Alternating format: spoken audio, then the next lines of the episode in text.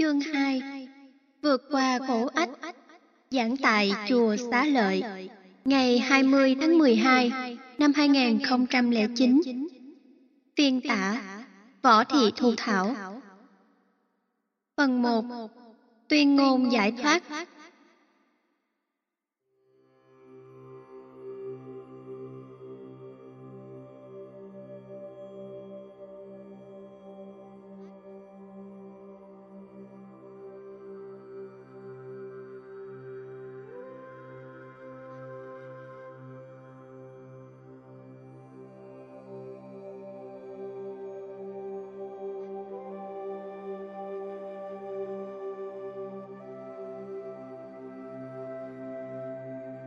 Trong chương 2, ta sẽ nghiên cứu về nghệ thuật vượt qua khổ ách mà bát nhã tâm kinh truyền đạt. Nguyên văn Lúc bấy giờ, Đại Bồ Tát quán tự tại thâm nhập, bát nhã ba la mật đa sâu xa. Thấy năm uẩn đều không tự tánh. Quán tự tại Bồ Tát, hành thâm bát nhã ba la mật đa thời chiếu khiến ngũ ẩn dai không. Đây là phần tuyên ngôn quan trọng nhất của bản kinh. Vì là tuyên ngôn nên nội dung xúc tích trong sự hoạch định phương pháp học tập, giúp cho các hành giả xa lìa được hai đối tượng, khổ và các tật ách. Bản nguyên tác Sanskrit rất rõ ràng, bản dịch Tây Tạng cũng khá đầy đủ, nhưng các bản dịch chữ Hán phần lớn đã tỉnh được một vài câu đầu, chỉ giữ lại trong tâm thôi. Xin trích dẫn phần dịch tiếng Việt của Hòa Thượng Tuệ Sĩ, người nghiên cứu khá kỹ lưỡng về văn học bát nhã và về bát nhã tâm kinh. Những công trình của Hòa Thượng đóng góp rất lớn cho nền Phật học Việt Nam, cũng như nền văn học bát nhã này. Phần dịch của Hòa Thượng như sau – này xá lợi Phất, thiện nam tử hay là thiện nữ nhân nào muốn thể hiện sự nghiệp trong bát nhã ba la mật đa thầm thâm này, người ấy hãy chiêm nghiệm như sau.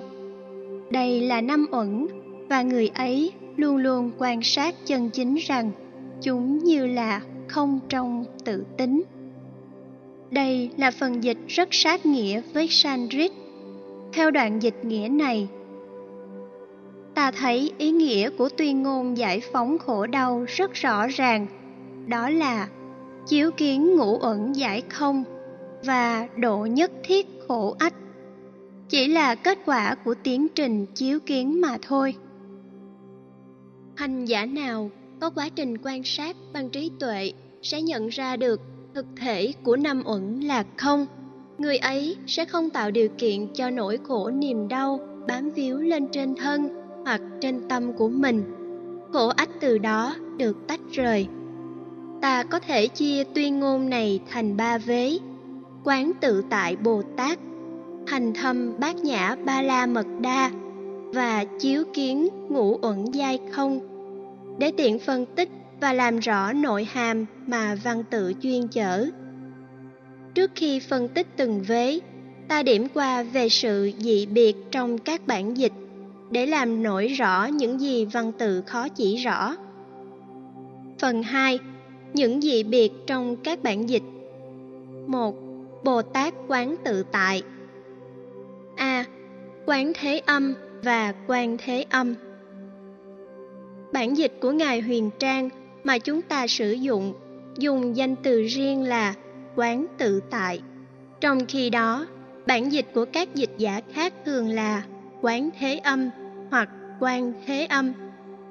Quan và quán chỉ khác nhau ở cách phiên âm từ một chữ Hán chung thôi.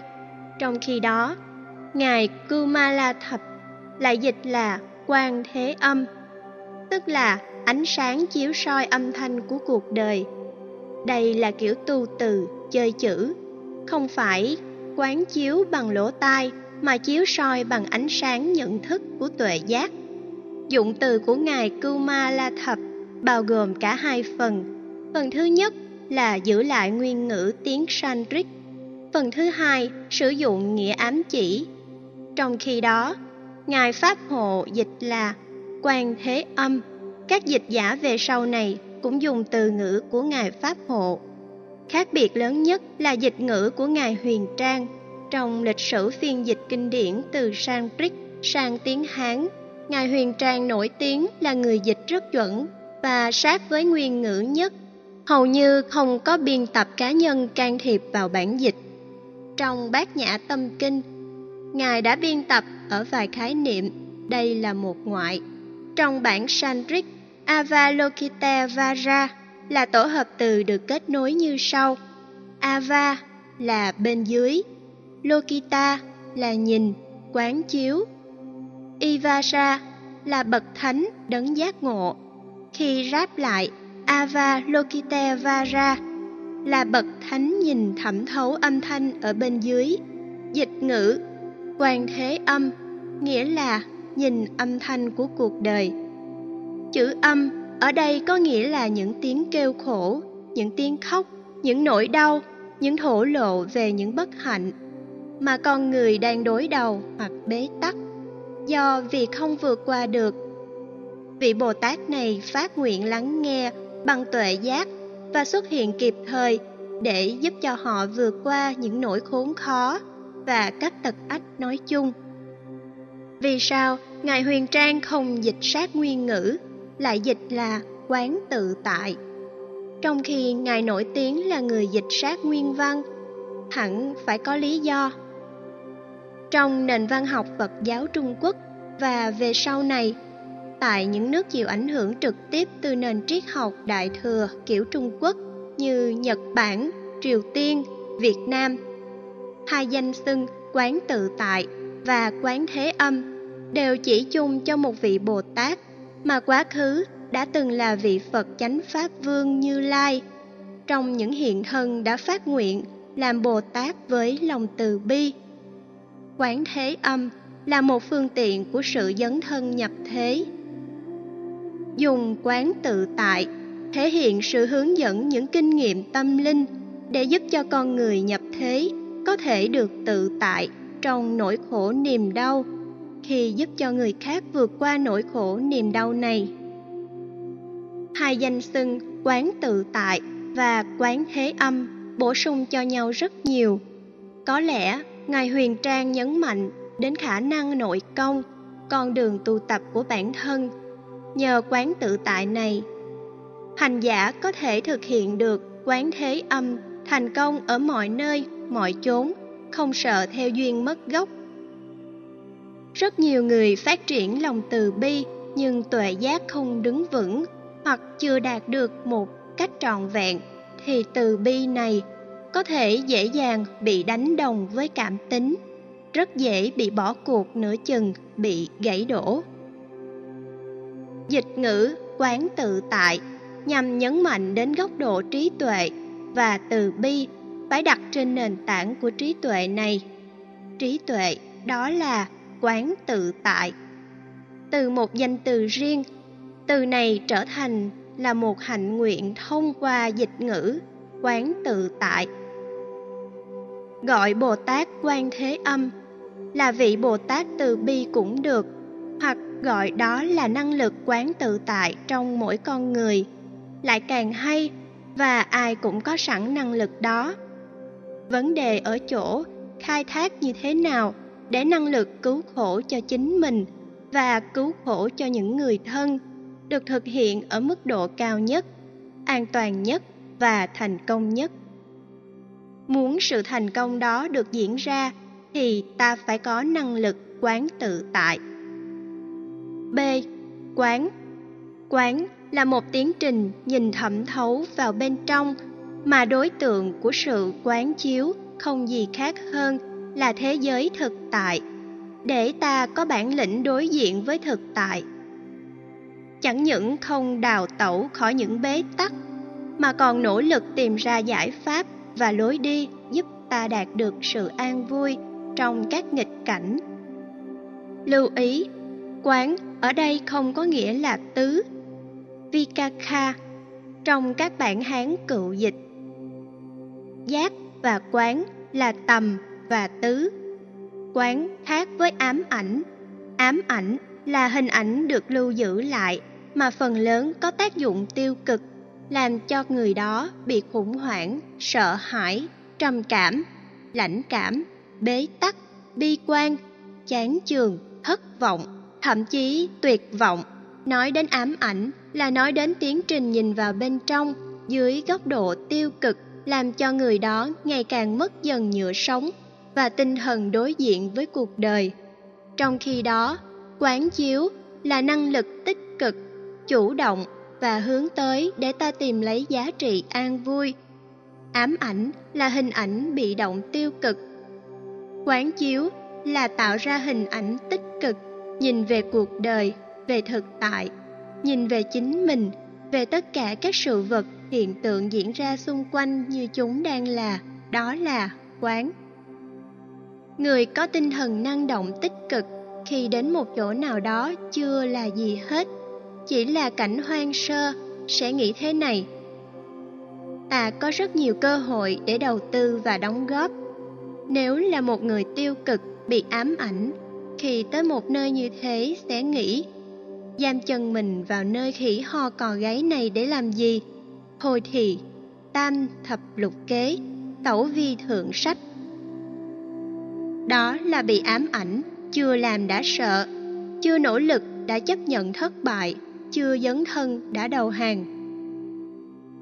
Quán chiếu bao giờ cũng là năng lực tích cực, đẩy chúng ta vào quỹ đạo tinh tấn. Trong khi ám ảnh đẩy chúng ta vào quỹ đạo đánh giá rất thấp bản thân mình. Kết quả là ta không đạt được gì cả. T Tự tại Tự tại là gì? Tự là chính bản thân mình. Tại là sự có mặt hiện tiền. Ví dụ, khi chúng ta nói tôi đang có mặt tại giảng đường chùa xá lợi, sự mô tả về không gian mà ta đang có mặt là một thực tại Phần lớn chúng ta có mặt nhưng chưa chắc đã đạt được trạng thái hiện tại lạc trú trong một khung thời gian và không gian nhất định. Đôi lúc, tâm mình còn dông rủi chỗ này, du lịch chỗ kia, trong khi khái niệm tự tại là ta làm chủ được bản thân ngay chỗ mình đang có mặt. Tự ở đây có nghĩa là làm chủ lấy, tại là ngay điểm mình có mặt Quán tự tại là ta đạt được trình độ thông dong, bất nhiễm, không bị xáo trộn, khuấy động, khủng bố hay bất kỳ không gian vật lý với thời gian tương thích nào. Nói cách khác là thông dong ở mọi nơi, mọi chốn, mọi thời gian, thoát khỏi sự dính mắc, không bị bất kỳ trở ngại gì trong tâm. Dù hoàn cảnh có thế nào đi nữa, ta vẫn thản nhiên, bình an, hạnh phúc, an vui như thường đó là một trạng thái bất động tâm, khinh an nhẹ nhàng, giải thoát. Bất kỳ ngọn gió nào của cuộc đời, dù là khen chê, hạnh phúc khổ đau, thành công thất bại hay lên voi xuống chó, đều không tác động gì đến người đó. Cho nên, tự tại là sự trải nghiệm thiền chánh niệm trong thực tại mà chúng ta đang có mặt. Đó là một tiến trình nói theo các thiền sư Trung Quốc là hồi quang phản chiếu, nghĩa là nhìn lại chính mình, nhìn lại không phải để khủng hoảng, không phải để tiếc nuối, để hãnh diện tự hào, mà nhìn để tự làm chủ dòng cảm xúc, hành vi, lời nói, việc làm để ta phóng thích tất cả vọng tưởng, nói chung là tưởng tri. D. Quán tự tại Quán tự tại có thể hiểu là loại trí tuệ nội nghiệm vượt lên trên các năng lực nhận thức tưởng tri của các giác quan vượt qua các kiến thức trường lớp kiến thức kinh nghiệm của giác quan vân vân quán tự tại làm ta phát khởi được trí tuệ soi sáng và bản chất của thực tại hiện là mọi sự vật đang là trong khi nếu dùng dịch ngữ quán thế âm ta nhấn mạnh đến lòng từ bi, cứu độ và nếu không khéo, ta sẽ đánh đồng vị Bồ Tát này với các vị thần hay thượng đế của các tôn giáo khác. Có lẽ từ góc độ đó mà Ngài Huyền Trang đã chủ động dịch quán tự tại hơn là dùng khái niệm đã được dịch trước đó là quán thế âm. Bài kinh phổ môn thuộc kinh Pháp Hoa dùng cụm từ niệm bỉ quan âm lực. Quan âm lực khác với quan âm Bồ Tát. Quan âm Bồ Tát là một danh từ riêng chỉ cho Bồ Tát Quan Thế Âm, một vị Bồ Tát nổi tiếng vì lòng từ bi và cứu độ con người cuộc đời. Quan âm lực tức là năng lực quan âm, nghĩa là năng lực quán chiếu tự tại, ứng xử tự tại, cứu nhân độ thế một cách tự tại. Năng lực đó có giá trị cho tất cả mọi người. Niệm là ghi nhớ để nằm lòng, trở thành một phản ứng vô điều kiện. Bỉ là đại từ lặp lại. Niệm bỉ quan âm lực nghĩa là các hành giả hãy luôn luôn ghi nhớ năng lực quan âm ở trong chính mình. Khi ta nghĩ năng lực quan âm đó là lòng từ bi, tình thương, cứu đời, cứu người, hay khi ta nghĩ đến năng lực quán tự tại là năng lực tự tu để làm chủ thế giới thực tại bằng các nhận thức và dòng cảm xúc, đó là tiến trình tu. Còn niệm Bồ Tát Quan Âm, ta lại nghĩ đến việc ban phước, ngăn chặn các tai họa để ta sống an vui hạnh phúc trong cuộc đời. Phần lớn, chúng ta tiếp cận phẩm phổ môn dưới góc độ niệm quan âm thay vì niệm quan âm lực. E. Bồ Tát Khái niệm Bồ Tát trong văn học Đại Thừa giai đoạn đầu chỉ người đang hướng đến quả vị Phật trên tinh thần vô ngã vị tha, dấn thân phụng sự. Về nội tâm, Bồ Tát là người chuyển hóa tất cả những tàn dư thuộc về trần thế để nâng trình độ tâm linh ngang bằng với Phật. Về phương diện nhập thế, Bồ Tát lấy chúng sinh làm đối tượng và có thể trì hoãn chứng đắc quả vô thượng bồ đề của mình để nâng đỡ và giúp chúng sinh vượt qua những khổ đau tật ách sau này nền văn học đại thừa phát triển thêm góc độ mới bất cứ ai hướng tâm về con đường giải thoát hoặc nghĩ tới lợi ích của tha nhân chúng sinh trên lợi ích của bản thân mình đều được gọi chung là hành giả bồ tát như vậy đây là một đòi hỏi mà trên góc độ này là tán dương, sách tấn chứ không phải nói về sự chứng đắc, nhằm mục đích rất rõ ràng. Ai cũng có thể có được năng lực để dấn thân phụng sự, không phải chờ đến lúc thành Phật rồi ta mới làm công việc đó.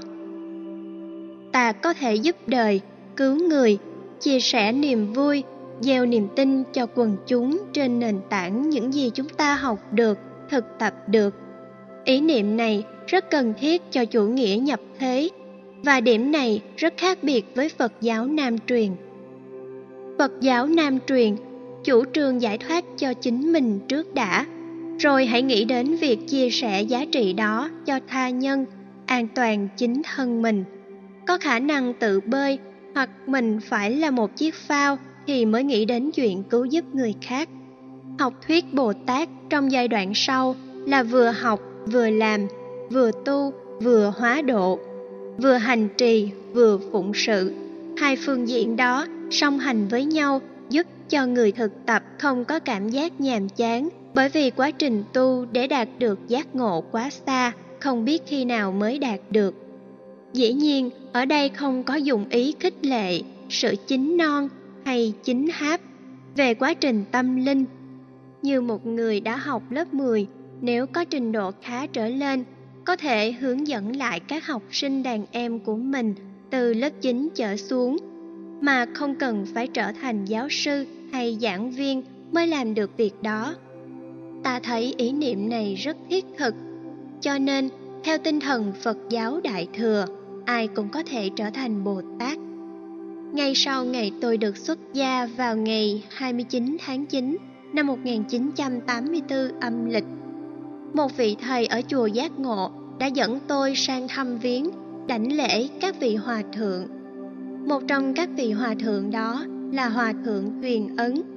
Hòa thượng có phong cách hoan hỷ, tiếng nói sang sảng, rất thoải mái, gặp bất cứ ai cũng gọi là Bồ Tát hết.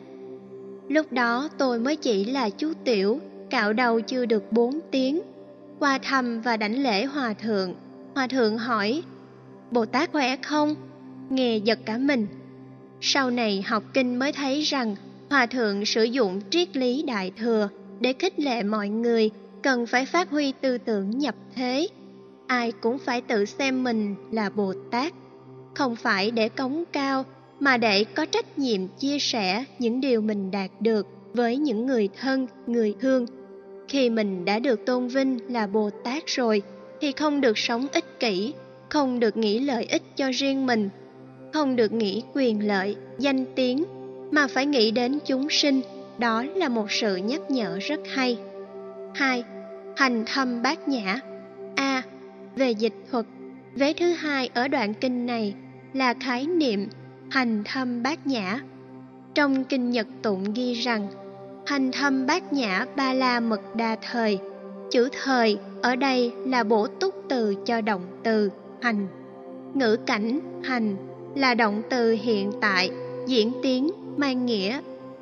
Trong khi hành thâm bát nhã, nếu hiểu động từ hành như thế, ta có thể giản lược đi chữ thời ta có thể chia ra làm hai khuynh hướng dịch thuật theo pháp ngắt câu khác nhau.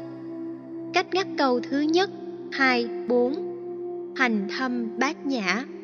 Như vậy, bát nhã là tân ngữ của động từ thực tập là hành. Và tiến trình thực tập này được diễn tả ở mức độ sâu sắc, thực tập một cách sâu xa, trí tuệ bát nhã. Đó là cách dịch thứ nhất Lối dịch thuật thứ hai với nhịp ngắt câu hành, thâm bát nhã. Như vậy, bát nhã là tân ngữ và tính từ bổ nghĩa cho bát nhã là sự thậm thâm vi diệu. Diễn tả trí tuệ bát nhã là có rất nhiều chiều sâu. Việc thực tập trí tuệ bát nhã có chiều sâu đó giúp cho chúng ta vượt qua khổ ách. Như vậy, dịch ngữ nào đúng, dịch ngữ nào không chuẩn so với nguyên ngữ Ngài Viên Trắc sinh vào năm 613, mất vào năm 696, là một trong những đệ tử lỗi lạc nhất của Ngài Huyền Trang, đã có khuynh hướng lý giải. hâm là trạng ngữ của động từ hành và đã phân ra làm hai loại, thâm như sau. Thứ nhất là hành thâm, thứ hai là cảnh thâm. Về hành thâm, Ngài đã chia sẻ như thế này – trí tuệ vô phân biệt nội chứng được hay không đó là nhân không pháp không lìa được các phân biệt dưới các hành tướng là không năng hành và sở hành không thấy hành không thấy không hành đó là bồ tát, hành thâm bát nhã. Về cảnh thâm, ngài dạy như sau hai lý không lìa tướng hữu vô, nhất tuyệt được các lý luận. Trí vô phân biệt chứng, không, cảnh này. Đó được gọi là cảnh thâm. Nghĩa là việc hành thâm sẽ dẫn đến các kết quả là chứng đắc được cảnh giới tuệ giác sâu sắc, gọi là cảnh thâm hành cũng là trí tuệ. Chứng cũng là trí tuệ. Hành thâm là thực tập một cách sâu xa. Cảnh thâm là chứng được quả trí tuệ sâu sắc đó, là phật quả. Qua hai cấp độ, hành thâm và cảnh thâm, một bên là nhân, một bên là quả. Ngài viên trắc muốn nói với chúng ta rằng, tuệ giác bát nhã lìa hết mọi chấp trước. Năng và sở. Chủ thể nhận thức và đối tượng phân biệt, mình và người, ta và thế giới thực tại. Ranh giới trước mặt được xóa mòn, nếu vượt qua được, hành giả đó được gọi là quán tự tại, có mặt khắp mọi nơi. Triết lý phân tích trong tình huống này rất sâu, nhưng về ngữ cảnh thì xem ra có vấn đề trong bản tiếng phạn mạch văn nói như thế này gambiram thâm ranapa amita kayam ba la mật hạnh karamano hành văn phạm của tiếng Phạn khác rất nhiều so với văn phạm của Hán Việt và tiếng Hán nói chung. Gambiram là tính từ, có nghĩa là thậm thâm. Ranapa Amita là bát nhã ba la mật đa, bát nhã tuyệt đối, trí tuệ hoàn hảo. Kayam là hạnh, Karamano là thực hành. Theo bản Sanskrit, ta có thể dịch sát như sau: thực tập hạnh trí tuệ, ba la mật đa thâm sâu. Như vậy, ngắt nhịp chuẩn nhất trong ngữ cảnh này là hành, thậm thâm bát nhã hạnh. Nhưng rất tiếc trong các bản dịch chữ Hán đã bỏ đi chữ hạnh, nên tính từ thậm thâm được hiểu là trạng ngữ. Lý do rất đơn giản là trong chữ Hán, các từ loại không được phân định rõ ràng. Chỉ khi ta phân tích từ đó, ở vị trí nào và ngữ cảnh ra sao, thì lúc đó nó mới được mang nghĩa gì, từ loại mới được xác định. Trong tiếng Anh, nhìn tiếp vĩ ngữ, ta có thể biết được đây là một trạng từ hay tính từ, danh từ, động từ hay một danh động từ. Còn chữ Hán thì không có cách nào phân biệt được như thế. Cùng một chữ giống nhau, nhưng trong ngữ cảnh này nó là danh từ, ngữ cảnh khác nó là động từ, tính từ hoặc trạng từ. Nên dịch thuật rất dễ sai nghĩa nếu không có bản nguyên tác để đối chiếu. Tôi đề nghị ta nên dịch sát nghĩa là thực tập thành trí tuệ, tuyệt đối vốn là một trí tuệ thầm thâm chứ không phải là thực tập một cách sâu xa, trí tuệ thầm thâm. Vì ta không thể nào phân biệt được thế nào là thực tập sâu xa, thế nào là thực tập cạn. Vấn đề chỉ là thực tập có đúng hoặc không đúng thôi. Nếu thực tập đúng thì có thể từ một ngày cho đến 10 ngày có kết quả. Thậm chí ngay thời khắc ta thực tập là có kết quả rồi. Phương pháp luận về thực tập sẽ xác định giá trị của sự thực tập. Một ví dụ từ câu chuyện có thật. Christopher Columbus, người đã khám phá được Mỹ Châu. Trong buổi tiệc chiêu đãi tại Hoàng cung, có người phỉ bán ông rằng ai cũng có thể khám phá ra châu Mỹ với điều kiện được hoàng gia đầu tư hỗ trợ.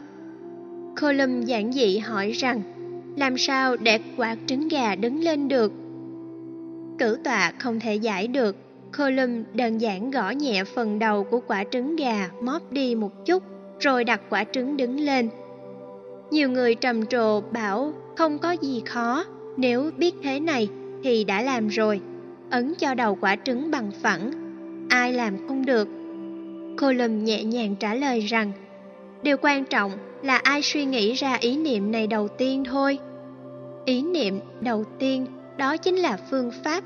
Bản chất của mọi sự vật, hiện tượng đều có quỹ đạo.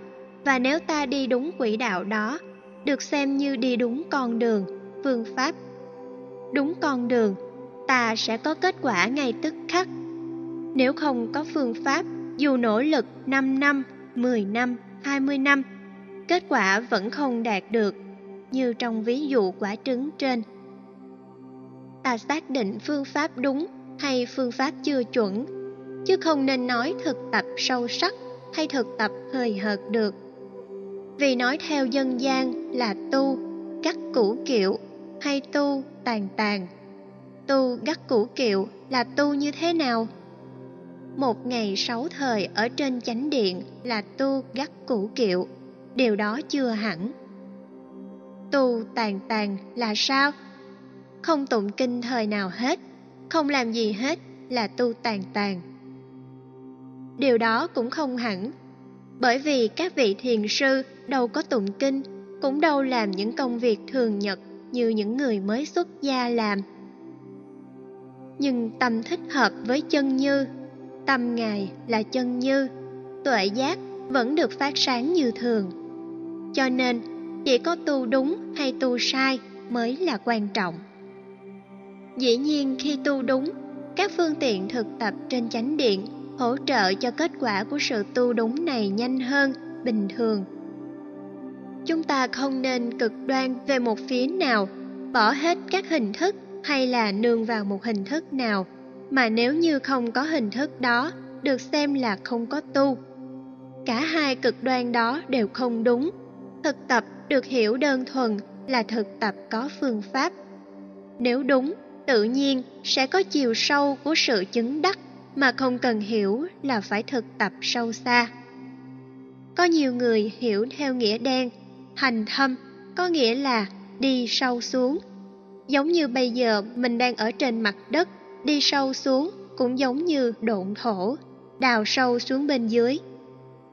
Giống như ở phương Tây ngày nay, như Hoa Kỳ, Úc và các nước châu Âu. Họ làm đường dưới sông, biển để khỏi bị kẹt xe, tức là đang hành thâm, đi dưới lòng sông, lòng đại dương. Điều đó không phải là hành thâm vì vẫn cạn hơn so với dưới độ sâu của lòng đất. Nên sâu và cạn là khái niệm tương đối, không có chuẩn mực để ta bám víu vào. Nếu như thế, tại sao trí tuệ lại được gọi là trí tuệ thầm thâm? B. Bản chất trí tuệ bát nhã Bản chất của trí tuệ là sâu sắc. Tính từ này cho thấy sự khác biệt của trí tuệ với kiến thức thông thường hay là những suy luận của giác quan, diễn dịch, quy nạp, loại suy, vân vân mà con người thường sử dụng như chìa khóa để có được chiều sâu của tư duy và nhận thức. Người có kinh nghiệm trường đời nhiều có thể nói không suông, trình bày không rõ, nhưng kiến thức về cuộc đời của người đó rất có chiều sâu. Đó là chiều sâu của kiến thức thế gian, còn chiều sâu của trí tuệ thì khác. Không cần phải trải qua kinh nghiệm, không phải vào khổ mới biết khổ như thế nào trải qua như thế rất vô bổ. Ở đây ta dùng trí tuệ, không cần phải trải qua kinh nghiệm khổ, ta vẫn hiểu được. Tương tự, như các nhà khoa học ngày nay không cần có mặt trong vũ trụ để biết được không gian có quỹ đạo như thế nào. Họ ngồi tại nhà, tính toán bằng vật lý hiện đại, vẫn biết được quỹ đạo mặt trời, mặt trăng, trái đất, hệ mặt trời này, hệ mặt trời kia vân vân. Ngồi tại văn phòng, họ vẫn có thể tính được vào năm 2036 có một thiên thạch trong vũ trụ sẽ có thể va vào địa cầu của chúng ta. Và nếu không ngăn cản được thì lúc đó hành tinh này có thể gặp họa. Các nhà khoa học đang nghĩ đến chuyện làm chệch quỹ đạo của thiên thể đó bằng những loại hỏa tiễn với sức đẩy mạnh bắn vào trong không gian Tại thời điểm thiên thạch tiếp cận với trái đất, thì lực đẩy này sẽ làm nó chệch đi để nó không va vào trái đất. Đó là chiều sâu của kiến thức khoa học. T. Chiều sâu của trí tuệ bát nhã Kiến thức về thực tại chúng ta có thể học được từ sách. Chỉ cần tác giả hiểu rõ về đạo Phật, trình bày có phương pháp, thì ta có thể hiểu thế giới này là duyên khởi gồm nhiều yếu tố không có cái nào là nguyên nhân đầu tiên do đó không có sự cuối cùng không có sự chấm dứt vĩnh viễn mà chỉ là một sự trôi chảy. Tiếp nối hình thành tạo ra cái khác mà vẫn không mất gốc với cái nguyên thủy là chính nó. Điều đó gọi là bất nhất bất nhị. Không phải là một cũng không phải là hai. Trong thực tại của mọi sự vật cũng là bất tăng bất giảm. Không phải là hai nên cũng không thể nói là tăng. Vì đó là một tiến trình nối kết, vì không phải là một, nên sự vật không bị giảm đi. Triết lý này rất sâu sắc, nhìn thấy được sự thay hình đổi dạng trong vũ trụ này.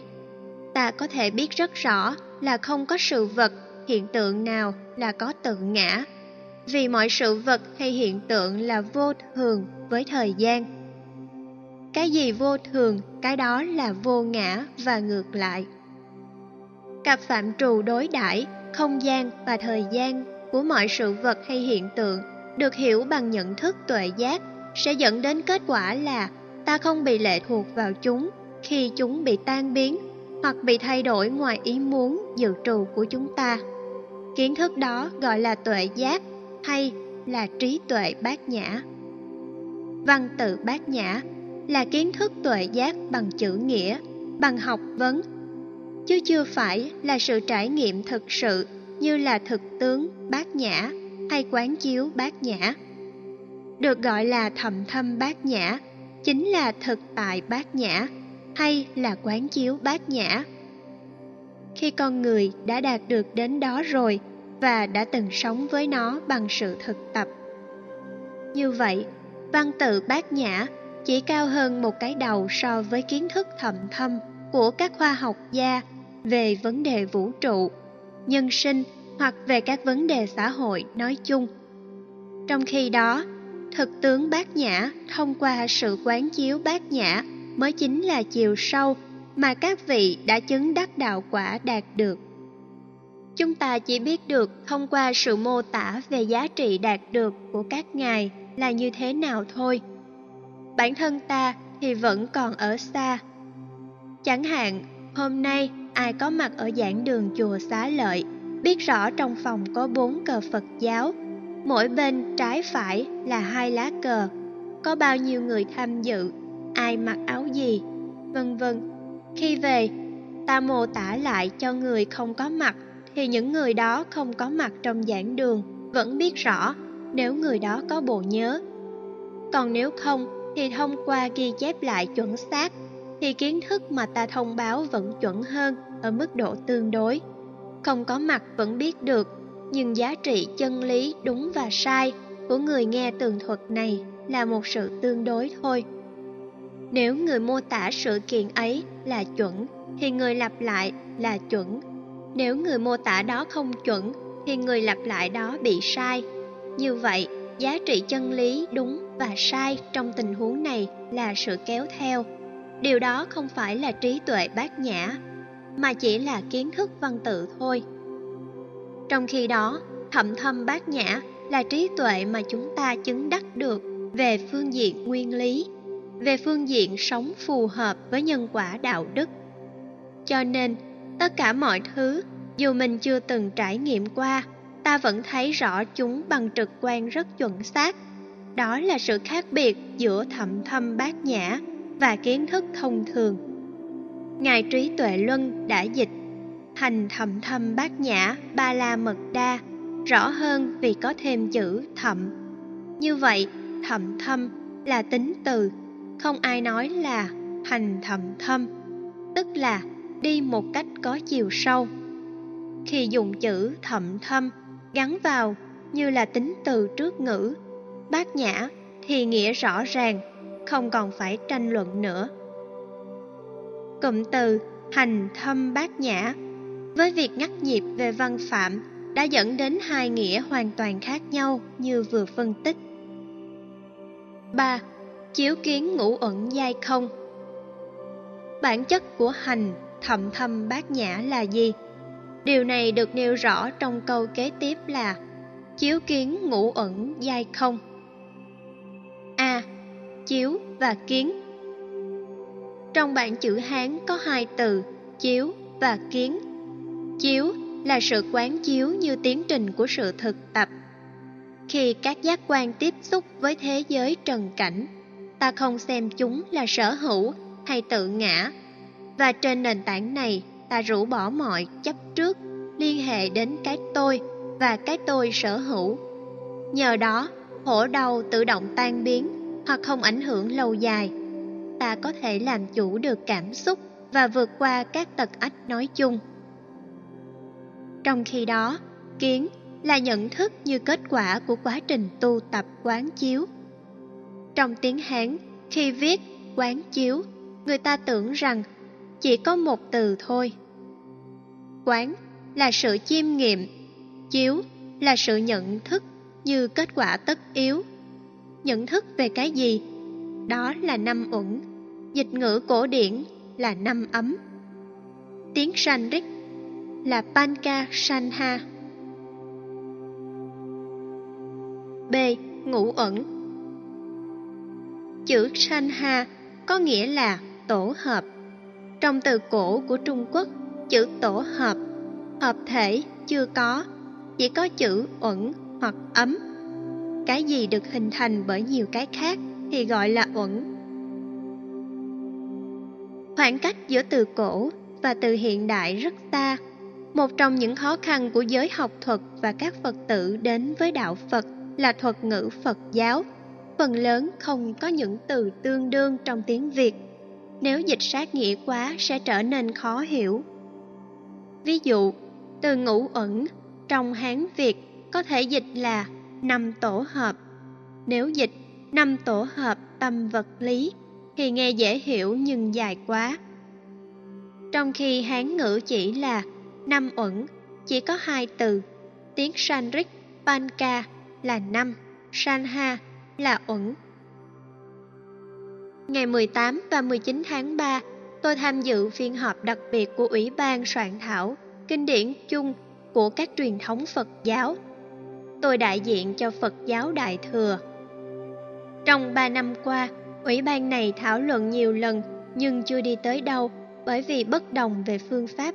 Chọn bài kinh nào là chính thống, kinh nào là đại diện cho Nam Tông, kinh nào là đại diện cho Đại Thừa để giúp các Phật tử, đặc biệt là giới du lịch khi có mặt ở các khách sạn có thể có được quyển kinh điển chung này để đọc tụng, giống như các quyển kinh thánh được phổ biến khắp toàn cầu. Đề xuất của chúng tôi đưa ra là về chính sách biên tập, quan trọng nhất là thống nhất các thuật từ. Nếu không thống nhất về các dịch từ thì cũng là một từ trong tiếng Sanskrit và Pali thôi, mà dịch ngữ trong tiếng Anh mỗi người mỗi kiểu. Ví dụ, Pankashanha, tiếng Anh dịch là Five Aggregate. Aggregate có nghĩa là tổ hợp, hoặc có người dịch là Fivefold Personality, có nghĩa là năm tổ hợp nhân tính, có chỗ dịch là năm tổ hợp tâm vật lý, hoặc có chỗ dịch là Fivefold Physical Physiology rất sát nghĩa. Thảo luận để đi đến việc thống nhất các thuật từ trong truyền thống Phật giáo khác nhau không phải là chuyện đơn giản, vì mỗi truyền thống dịch từ nào đó chứ không thích dùng từ khác. Chẳng hạn, Ngài Huyền Trang không thích dùng từ quán thế âm, mặc dù Ngài chủ trương dịch sát nghĩa và trong các bản dịch của Ngài, tính văn phạm và sát nghĩa trung thành đạt được ở mức độ cao nhất. Trong Bát Nhã Tâm Kinh, Ngài dịch là quán tự tại. Bây giờ, chọn khái niệm nào là thuật từ avalokitevara cho tình huống này, quán thế âm hay là quán tự tại. Tương tự cho các khái niệm còn lại, thảo luận mãi mà vẫn không đi tới đâu. Dụng ngữ của miền Bắc sát với âm chuẩn Hán Việt, dụng ngữ của miền Nam đọc trại âm và chạch âm nhiều. Ví dụ, phiên âm chuẩn là chính pháp, nhưng miền Nam không ai gọi là chính pháp, mà là chánh pháp. Âm chuẩn là bản sư Thích Ca Mâu Ni, nhưng miền Nam đọc là bổn sư Thích Ca Mâu Ni. Đọc chữ bản thấy rất xa lạ. Người miền Bắc không thích đọc bổn sư. Chính vì thế, các bản dịch của người miền Bắc thì người miền Nam không sử dụng các bản dịch miền Nam thì miền Bắc, miền Trung không sử dụng. Phương ngữ phiên âm đã có bất đồng rồi, huống hồ một thuật ngữ được sử dụng chung trong các truyền thống. Dù thế, ta vẫn tìm ra mức độ tương đối nào đó để giảm thiểu sự khác biệt không cần thiết. Vì sự khác biệt dễ dẫn đến tình trạng lúng túng, không biết cái nào chuẩn, cái nào không chuẩn. Một bản dịch khác của Trung Quốc Chiếu kiến ngũ ẩn tự tính giai không là từ dịch sát nhất. Dĩ nhiên cũng có những bất đồng về chữ Tự tính giai không. Có thể nói bản chất của năm tổ hợp sinh tâm vật lý Là xác thân, cảm giác, ý niệm, tâm tư, nhận thức Không có thực thể trong tự tính hay bản chất của chúng. Tự tính giai không có nghĩa như thế, nhưng bản dịch của Ngài Huyền Trang tỉnh lược chữ tự tính thành chiếu kiến ngũ ẩn giai không. T. Không Sanyata Trong tiếng Sanskrit, chữ không là Sanyata, Pali, Sannata. Khác với phủ định từ có và không. Trong chữ Hán, nhất là Hán cổ, chữ không không phải là không có như trong tiếng Việt. Không là không thực thể, cho nên người Hoa ít bị lẫn lộn về điều này. Trong tiếng Việt, chữ không ngoài nghĩa là không thực thể, còn một nghĩa khác là không có. Do vậy, phần lớn người Việt hiểu theo nghĩa thứ hai là không có. Tất cả năm tổ hợp sinh, tâm, vật, lý là không có. Nói như thế là duy tâm, mà đạo Phật không chấp nhận duy tâm. Rất nhiều triết gia, điển hình như trường phái Marxist, Leninist, đã quy kết đạo Phật là duy tâm, như vậy là sai. Đạo Phật là chủ trương duyên khởi, duyên khởi là tổ hợp nhiều yếu tố, duy tâm là lấy tâm làm gốc, còn duy vật là lấy vật làm nguồn gốc của mọi sự vật hiện tượng. Cả hai đều là cực đoan, một bên là cực đoan theo vật chất, còn một bên cực đoan theo tâm. Đạo Phật chủ trương duyên khởi, nên thân và tâm tương tác hai chiều, con người và vũ trụ tương tác đa chiều. Con người, vạn vật và môi trường cũng như thế, giữa con người và con người cũng vậy. Không có cái nào là nguyên nhân đầu tiên quan trọng hơn những cái còn lại. Sự tương tác đa chiều đó tùy theo tình thế mà ta thấy nó ảnh hưởng nhiều hay ít. Dù là phương diện tích cực hay tiêu cực. Tiếng Anh dịch từ này tương đối khá dễ. Everything is born of empty nature. Trong triết học, khi đọc đến khái niệm tính không, ta hiểu rõ nó khác hoàn toàn với không có. Bây giờ ta khảo sát cái ly. Khi tôi nói rằng cái ly này không có thực thể, về phương diện triết học và vật lý hiện đại được hiểu như thế này. Cái ly này được chế tác bởi những nguyên tử và những nguyên tử này hợp thành phân tử cát silic SiO2. Các nguyên tử và phân tử này được tập hợp bởi những yếu tố hình thành nên chúng. Và muốn truy nguyên đâu là yếu tố ban đầu thì không bao giờ có được. Hiện tượng này nối kết với những hiện tượng kia, hiện tượng kia nối kết với những hiện tượng khác nữa. Cứ như thế mà tiến trình nối kết đó là vô tận, không có bắt đầu và không có kết thúc. Khi chúng ta nói không có cái ly ở trên bàn thì cái ly này phải đem đi để ta nhìn trên bàn hoàn toàn không có nó. Như vậy, phủ định là một phán đoán xác định bằng sự vắng mặt của một thực tại trong một thời gian và không gian nhất định. Ví dụ, trong giảng đường ngày hôm nay có một vài người vắng mặt thì ta nói Cô A không đi nghe giảng vào chiều Chủ nhật ngày 20 tháng 12 năm 2009 trong khi buổi phát thoại vẫn diễn ra. Cần xác định rõ người đó không có tại giảng đường nhưng không có nghĩa là người đó không tồn tại. Còn khi ta nói cô A không có thực thể, có nghĩa là các yếu tố hình thành nên thực thể cô A là do các yếu tố khác hòa hợp lại. Ví như thân thể là do các nguyên tử, phần tử đất, nước, gió, lửa. Còn tâm thì gồm có những dòng cảm xúc, vui, khổ, trung tính, ý niệm hóa, nhận thức phân biệt, dòng tâm tưởng nói chung. Hai ý nghĩa trên là hai nội dung hoàn toàn khác nhau. Trong khi đó, chữ không và không có trong tiếng Việt thì lại rất mông lung và không rõ ràng. Trong các bản dịch, vì giới hạn của từ ngữ, dù dịch kiểu gì đi nữa, người ta vẫn cảm thấy khó hiểu nếu không có sự phân tích. Như vậy, khi dịch sát nghĩa, năm yếu tố hình thành nên con người là thân, cảm giác, ý niệm, tâm tư, nhận thức đều không có thực thể trong bản chất của nó thì cách dịch này rõ hơn rất nhiều. Nếu dịch sát theo chữ hán so thấy năm uẩn đều không thì nghĩa cũng không rõ ràng gì hơn. Xin lưu ý về vấn đề này. Các tổ ở Trung Quốc đã phân biệt khái niệm không rất rõ để chúng ta không bị lẫn lộn. Thứ nhất, ngoan không, chữ ngoan trong chữ Hán là vô tri, vô giác. Lờ khờ lạo khạo, ngoan không là vô tri, vô giác, không gian trong vũ trụ này là ngoan không. Không có nhận thức trong tự thân của nó.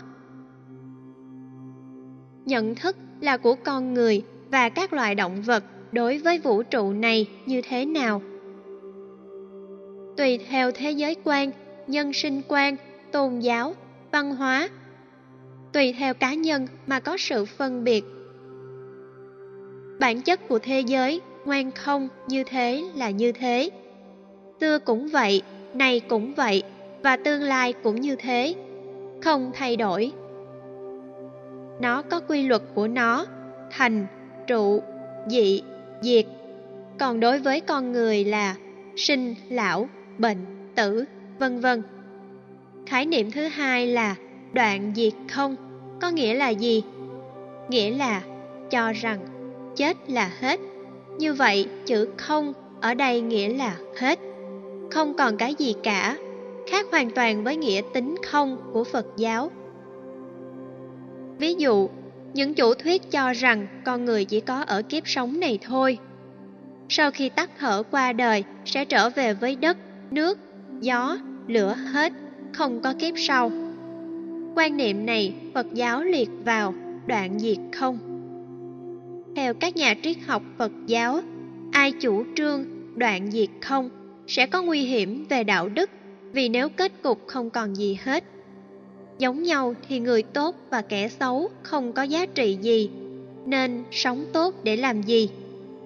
Dĩ nhiên có nhiều người dù hiểu như thế nhưng vẫn sống tốt đàng hoàng, nhưng khi bị cám dỗ, áp lực, cạm bẫy thì chưa chắc giữ được lương tâm trong sáng của mình để có được đời sống chuẩn mực, không vi phạm luật pháp, không trái lại với những gì đã được xem là tốt.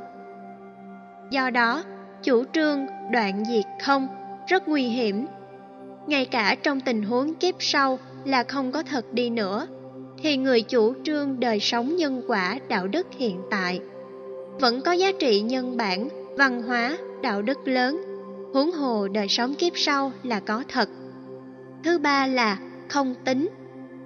Thỉnh thoảng được dùng rõ ràng hơn là chân không diện hữu Chữ không và hữu này làm cho nhiều người Trung Quốc cũng bị lẫn lộn giữa chữ không với nghĩa gốc là không thực thể, không có bản chất thực. Vì nhiều yếu tố hình thành nên trở thành đối lập với cái hữu. Hữu là có, chân không, không thực thể rõ ràng nhưng lại có thật trong thế giới thực tại. Đó là cách chơi chữ, nói về bản chất của chữ không trong ngũ ẩn giai không vì chơi chữ như thế nên mức độ lẫn lộn cũng khá cao vì chơi chữ là một từ hai nghĩa.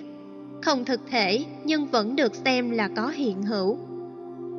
Ví dụ, khi ta nói cái ly này không có thực thể, vì không thực thể nên cái ly này sau vài năm có thể bị bể, chế nước sôi quá nóng cũng có thể bị bể, hoặc đang lạnh mà chế nước sôi vào cũng bị bể. Đang trong nóng mà bỏ vào tủ lạnh cũng bị bể. Tại sao nó bị bể? Bởi vì nó không có thực thể. Vì không thực thể nên nó không tồn tại mãi mãi như nó đã là. Sự thay đổi, sự biến dạng là tính chất không thực thể. Trong khi đó, vật chất của cái ly vẫn tồn tại. Ví dụ, hiện nay nó đang vẫn tồn tại khi ta đập nó nát ra thành những mảnh thủy tinh vụn thì nó vẫn là có, nhưng có ở tính năng khác và hình dạng khác. Cái ly nát không giữ được nước như chúng ta muốn và người sản xuất nó đã muốn. Điều đó được gọi là diệu hữu, vì nó vẫn có tác dụng, tính năng của nó. Nói cách khác, khi gọi là chân không thì tính không thực thể không phải để phủ định nó mà vẫn thừa nhận tính tổ hợp của nó tạo ra tính năng hoặc chức năng chức năng đó gọi là diện hữu Bất kỳ sự vật hay hiện tượng nào cũng có chức năng và tính chức năng là không cố định. Điều khác biệt giữa đạo Phật và quan điểm vật lý hiện đại là nằm trong phạm trù đó thôi. Ai bảo rằng cái ly này chỉ để uống nước, có người dùng nó để đựng cơm cũng được vậy. Có thể dùng để nấu mì gói, hủ tiếu, vân vân. Thậm chí có người không làm gì hết. Bỏ đất vào và đậy lại cũng được. Cho nên, tính chức năng của sự vật là không bị hạn hẹp, không nên bị đóng khung và tính không hạn hẹp và không bị đóng khung đó được gọi là diện hữu đa dạng. Từ kiến thức này, khái niệm tính ưu tiên không còn là quan trọng với người trong đạo Phật nữa. Ví dụ, cái chúng ta mong mỏi là số 1. Nếu không có số 1 thì có số 2, số 3, vân vân. Thế vào thôi. Tương đối mà. Miễn là thay được công việc đó, chức năng đó. Cho nên ta sẽ không bị vướng dính, chấp bám vào sẽ dẫn đến những chướng ngại nguy hiểm. D. Phá các chấp thủ Thừa nhận và nhận chân được năm yếu tố hình thành nên con người là không có thực thể trong tự tính của nó. Ta sẽ giải phóng được hai loại chấp nhất rất nguy hiểm là chấp thường và chấp đoạn. Chấp thường thường có trong các tôn giáo nhất thần, nghĩa là điều gì đã có rồi thì tồn tại vĩnh viễn như thế. Ví dụ nói, Chúa là nguyên nhân đầu tiên, Chúa không thể sai, Chúa không thể bị mất đi, Chúa là vô thủy, vô chung, vân vân, là một dạng chấp thường. Điều gì mà ta cho rằng sẽ tồn tại mãi mãi với cuộc đời thì đó là một dạng chấp thường. Chấp thường là gì? Đó là cho rằng con người có bản tính nhất định. Cuộc đời có một số phận đã định, số phận đó đã được an bài thế này, thế kia. Nỗ lực cỡ nào thì vẫn như thế thôi. Do vậy, thì nhìn ngũ uẩn, năm tổ hợp, sinh, tâm, vật, lý, không có thực thể, thì ta sẽ vượt qua cái chấp thường đó. Giá trị của trí tuệ nằm ở chỗ này, chứ không phải là kiến thức thông thường trong vật lý. Phân tích thân thể gồm có những yếu tố như đất bao nhiêu phần trăm, nước bao nhiêu phần trăm, vân vân. Không phải quan trọng ở chỗ phân tích như vậy, mặc dù ta vẫn đang ứng xử trên kiến thức của quán chiếu thầm thâm bát nhã. Phương diện thứ hai là chấp đoạn. Chết rồi là hết, cho rằng nguyên thủy của cuộc sống vật chất. Khi con người tắt thở, ý thức rời khỏi nguồn gốc vật chất của nó, bộ não, thì con người không tiếp tục tồn tại trong đời sau. Chấp đoạn này làm cho người ta mất đi tính trách nhiệm về đạo đức, nhân quả cho bản thân, cho tha nhân, cho cộng đồng. Khuynh hướng này dẫn đến tình trạng cùi không sợ lỡ, điếc không sợ súng. Có người bị tuyên án tử hình rồi, nhưng lại cho rằng mình có tạo thêm tội diệt chủng nhân loại nữa, cũng không sao, vì chừng lắm cũng bị tội tử hình chết thôi chết là hết. Madon lừa ngoạn một cuộc đời này gần 70 tỷ đô la Hoa Kỳ. Tội của ông bị tuyên án 175 năm tù. Năm nay ông đã ngoài 70 tuổi, sống chừng 10 năm nữa là chết. Nhưng tòa án vẫn tuyên án là 175 năm bởi vì khung hình phạt của luật chỉ có như thế là hết. Hoặc đất, cựu giám đốc trại tù khét tiếng của Khmer Đỏ. Lúc làm giám đốc trại tù, ông chỉ ngoài 30 tuổi, năm nay là 75-76 tuổi. Tòa án Campuchia được Liên Hiệp Quốc bảo trợ xét xử trong thời gian qua, tuyên án ông bị xử tử. Thế thì cũng bị giết có một lần thôi. Còn ông đã giết biết bao nhiêu người dưới thời ông nắm quyền cai trị. Luật pháp là vậy thôi, nhưng nhân quả thì không đơn giản như thế. Luật nhân quả thì khác hoàn toàn. luật pháp có giới hạn. Ta không thể tuyên bố người này bị giết 100 lần, tử tử 100 lần, trong 100 tình huống có tội tương đương với tội tử hình. Nhân quả trong tình huống nào phải trả cho điều đó thôi. Hậu quả là ta trả không chỉ có một kiếp này, mà còn nhiều kiếp về sau nữa. Cho nên, chấp đoạn rất nguy hiểm. Thứ ba là thân. Người có trí tuệ, chiếu kiến ngũ ẩn giai không, sẽ vượt qua được hai chấp nhất vừa nêu. Có người vẫn tin là có đời sau, nhưng chấp thân này quá quan trọng, nên khổ sẽ bám trên cảm xúc hoặc trên ý niệm, hoặc trên tâm tư hay nhận thức, bám rất dai, giống như dầu hắt trên mặt đường hoặc như nam châm với kim loại xung quanh. Một người nào đó cắt cớ, đấm vào mặt ta một đấm thật mạnh, thật đau, bầm tím mắt. Người không có năng lực chiếu kiến ngủ ẩn dai không, sẽ phản ứng, sân lên. Có thể chửi mắng, chạy, la, khủng hoảng hay đánh lại hoặc kháng cự lại người kia. Còn người chiếu kiến ngủ ẩn dai không sẽ không làm việc đó. Lúc đó, ý niệm nảy sinh ra ngay lập tức. Thân này không phải là tôi, con mắt bầm đó không phải là mắt tôi. Tôi không bị kẹt vào con mắt bầm này. Tôi không bị kẹt vào quả đấm nặng này.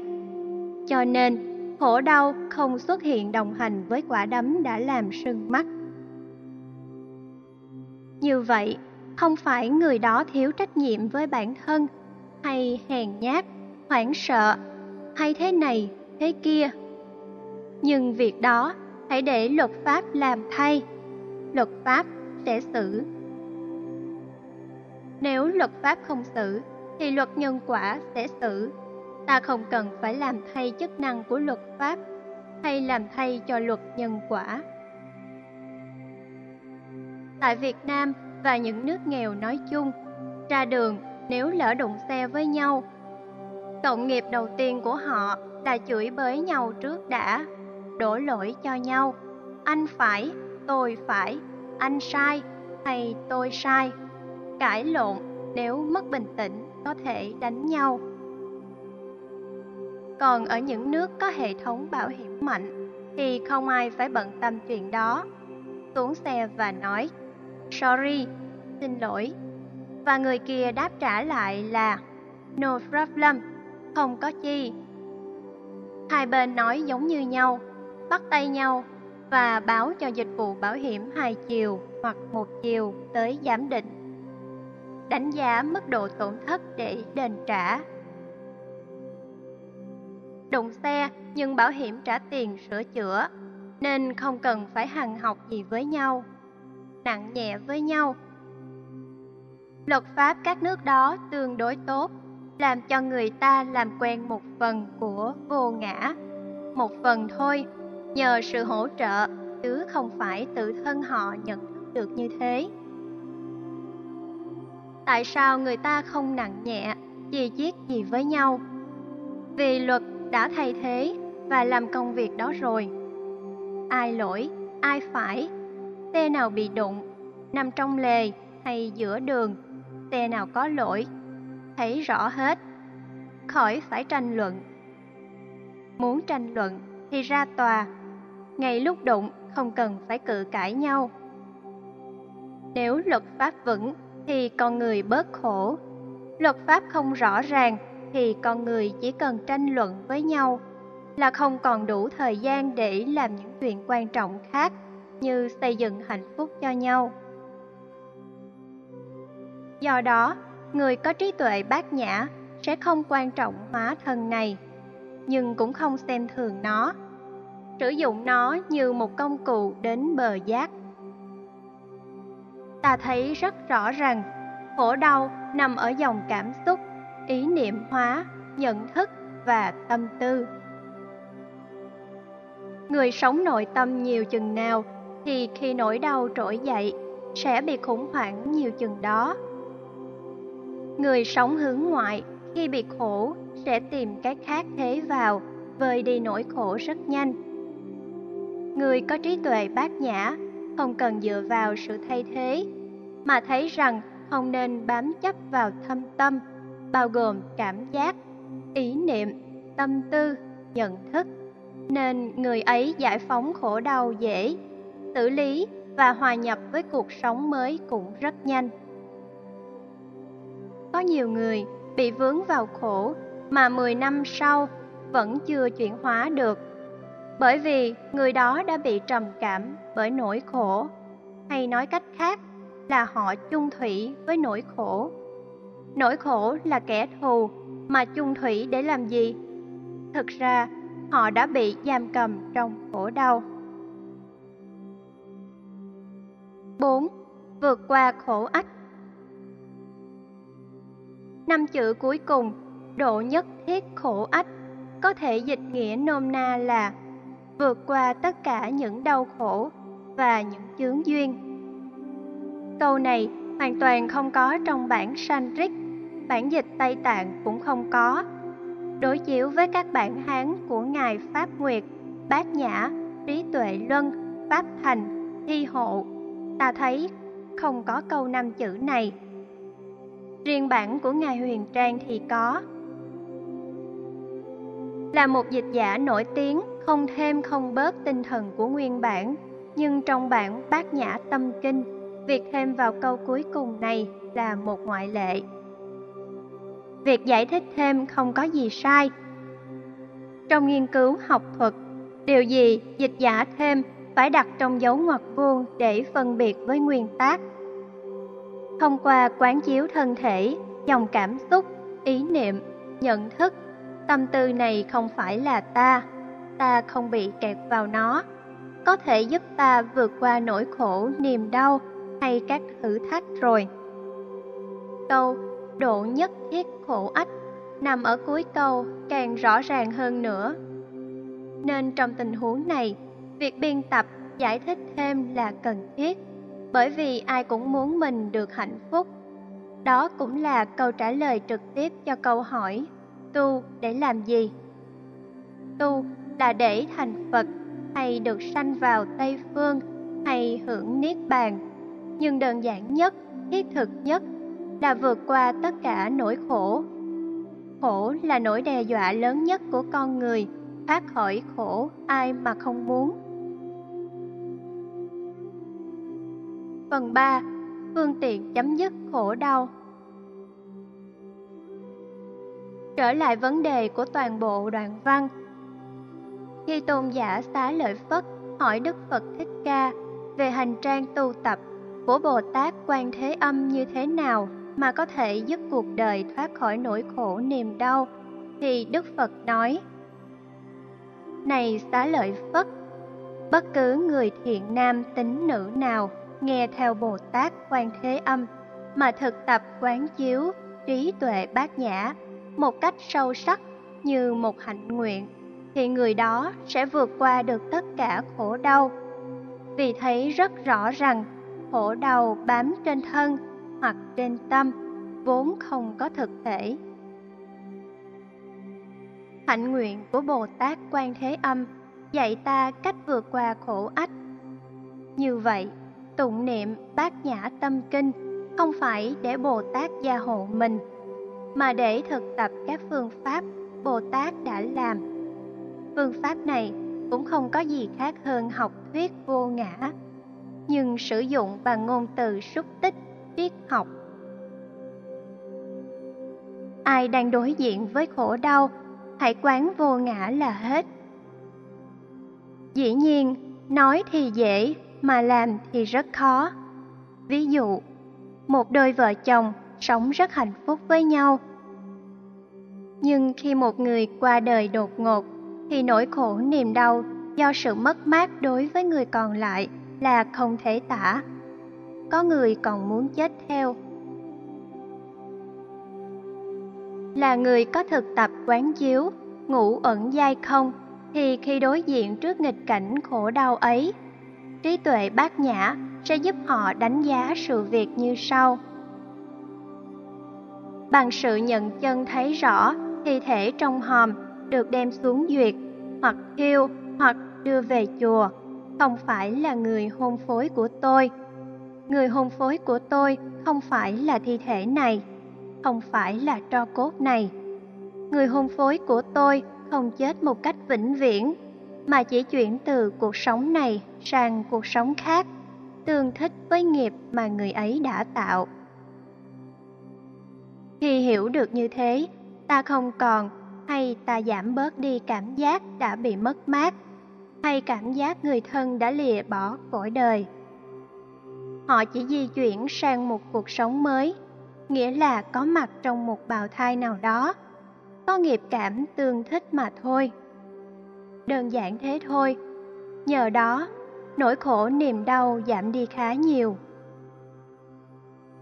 Khi căn nhà chẳng hạn bị cháy, thì ta nên nghĩ rằng cái nhà này không phải sở hữu của tôi vĩnh hằng. Tôi sử dụng căn nhà này như một chức năng tạm thời trong một giai đoạn, là một phương tiện tạm thời trong cuộc sống. Bây giờ nó đã bị cháy. Tôi thấy rất rõ tôi không nên bị khổ đau theo sự tàn lụi của nó. Tôi phải nỗ lực để gây dựng lại nó một cách hợp pháp. Trong khổ đau, ta vươn mình đứng dậy để trưởng thành hơn, kinh nghiệm hơn, bản lĩnh hơn, khôn khéo hơn và cẩn trọng hơn, chứ không bị khổ lâu dài. Khổ lúc nào cũng có, không ở phương diện này thì cũng ở phương diện khác quán chiếu, thực tập vô ngã, sẽ giúp ta đẩy lùi được khổ đau. Giả sử, nỗi khổ có dài dẳng, bám víu theo mình như bóng với hình, như âm vang không rời khỏi tiếng, thì ta cũng chặt đứt được nó bằng trí tuệ bát nhã. Sau quá trình quán chiếu trí tuệ đặc biệt này